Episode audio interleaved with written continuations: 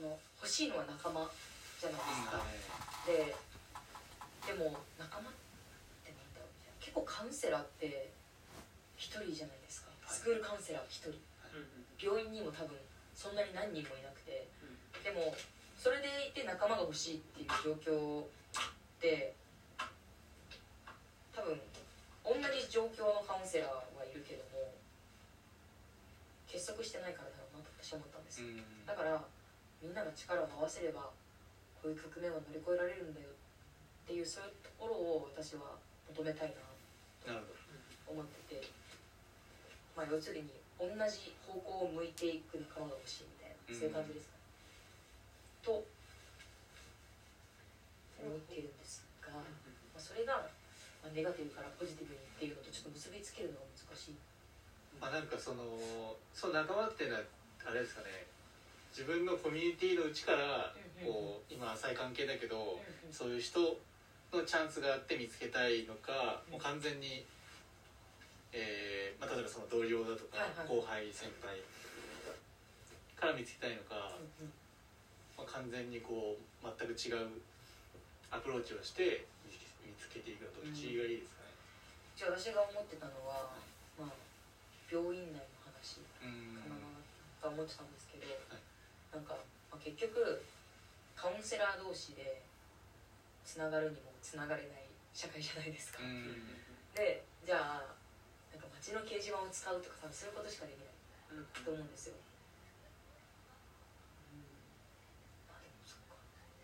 情報共有できるわけじゃないですもんね、お客様お客様っていうか、えっと、カウンセリングしてる方の、そうですね。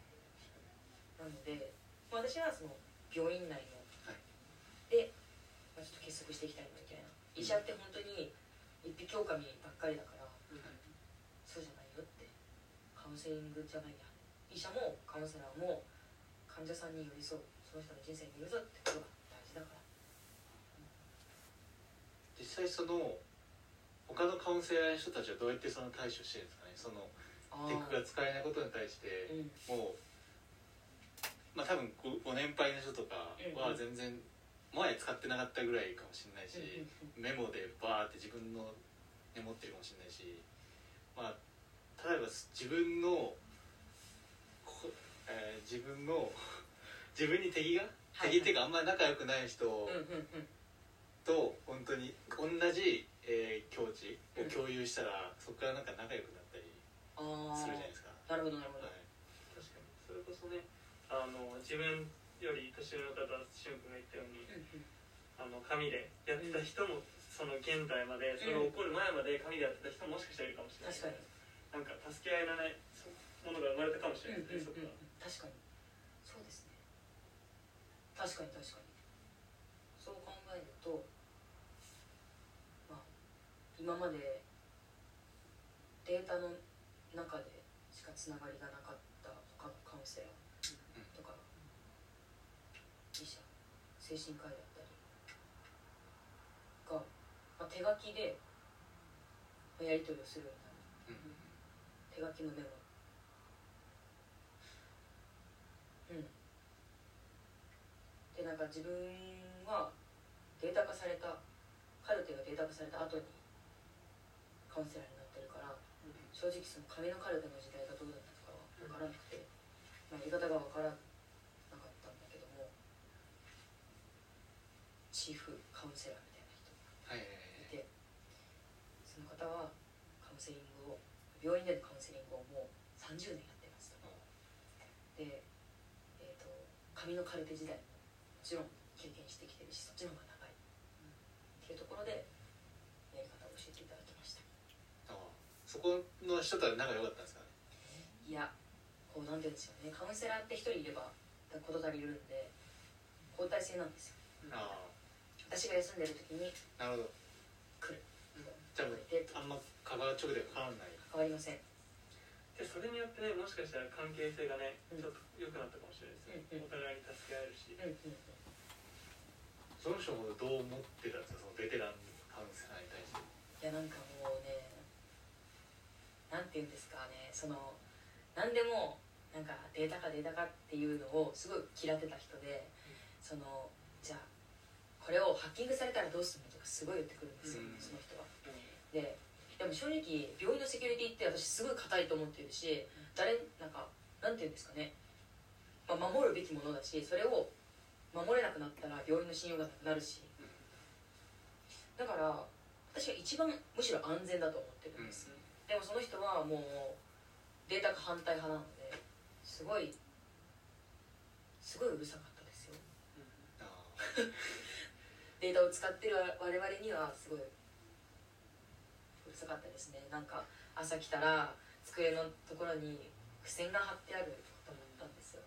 でなんかそれがなんかそんなのそのデータのねかデータカルテのこの引き継ぎのところに書いてくれればいい内容をわざわざ紙で書いてうん。闇みたいに貼ってあるんですよ。でそれってその机でその私の机があるところね他の先生も入ったりするんですよ見えるじゃないですか。それがすごい私は嫌だったんですよ。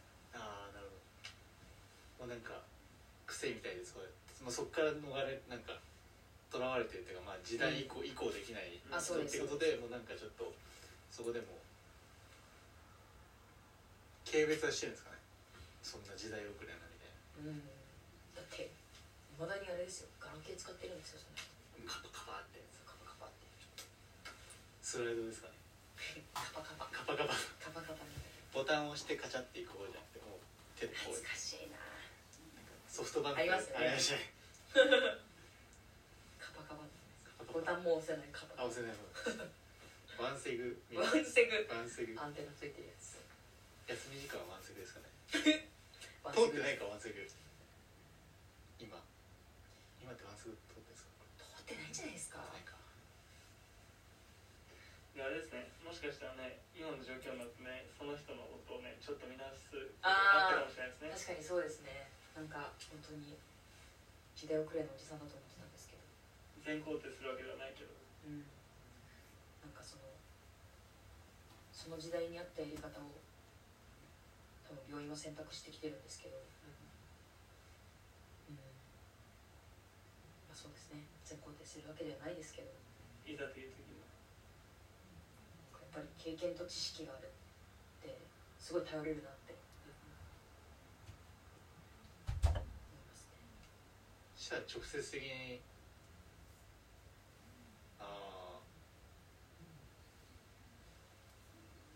でも状況変わっても直接的には変わってないですもんね。うん。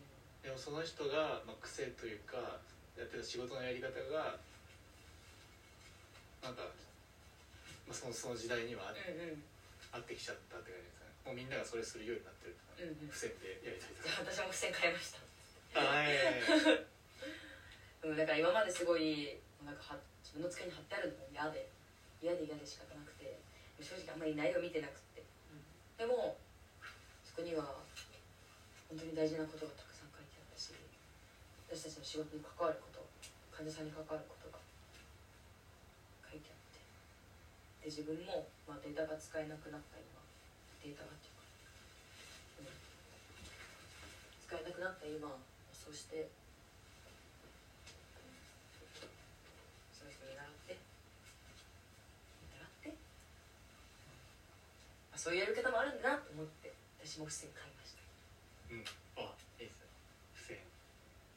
付箋を書いて買ってその日あったこととか引き継ぎとか、まあ、その人の机に貼るようになりましたねなんかあれですかね。付箋すごい付箋っていう着地が結構もう本当にちっちゃいもんじゃないですか。ちっちゃいもんだしすごい生活を感じるので めっちゃいいと思うんですよ。思いました。ねなんでどうしようかな。付箋でなんか嬉しくなることありますかね。付箋で嬉しくなること？はい。なんかそのその時は全然気にしてなかった、はい。まあ最近文字書かないじゃないですか、うん。まあこうペン使ってこう、はい。書かないからなんか字面とか、い。なんかそういうのって気にしないのかなと思うんですけどそういうのでなんかそういうのちょっとこう感覚小学生ぐらいの時の感覚を持ってきたのとうん。あのちょっとこうおしぼりカフェでおしぼりにうさぎとか書いてあると嬉しいじゃないですか。かそういうのがちょろってあったみたいな。なんか手手書きで「今日もお疲れ様ってもしかしたら少し、はい。その上のはい。チーフの方を尊重できたかもしれなかったじゃないですかそのタイミングで、うんうんうん。そういった時に彼も彼自身も多分それに対してちょっと嬉しさっていうのがあったと思う。そこで頑張りなよってもしかしたらうん付箋貼ったったかもしれないです。よ、なるほどなるほど。あ見逃してるかもしれない。そうですね。そういうことか。見直してねで自分が付箋をやってうん。使うようになったからこそ実は気づいてなかったものに気づいたことがあったかもしれないし。それは付箋をもしかしたら事前にやっててくれたことかもしれないしもしかしたら彼を交代したことによって彼が少し近づいたってこと。うんかもしれうんうんないですうんうん。なるほど。心の距離がうん。縮まりました。今まで見てこなかったのがもったいないなって本当に思いますね。い。やーメッセージを。メッセージ。ちゃんと読めばよかった、ま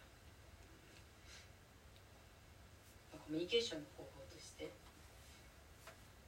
まあ、まあ、僕はないけど逆に今しかできない。今しかできないことはないか。やろうと思えばできるし。少し残った書類の会話みたいな中に、うん。ここはこういうふうにやった方がいいんだよって付箋が貼ってあったかもしれないですね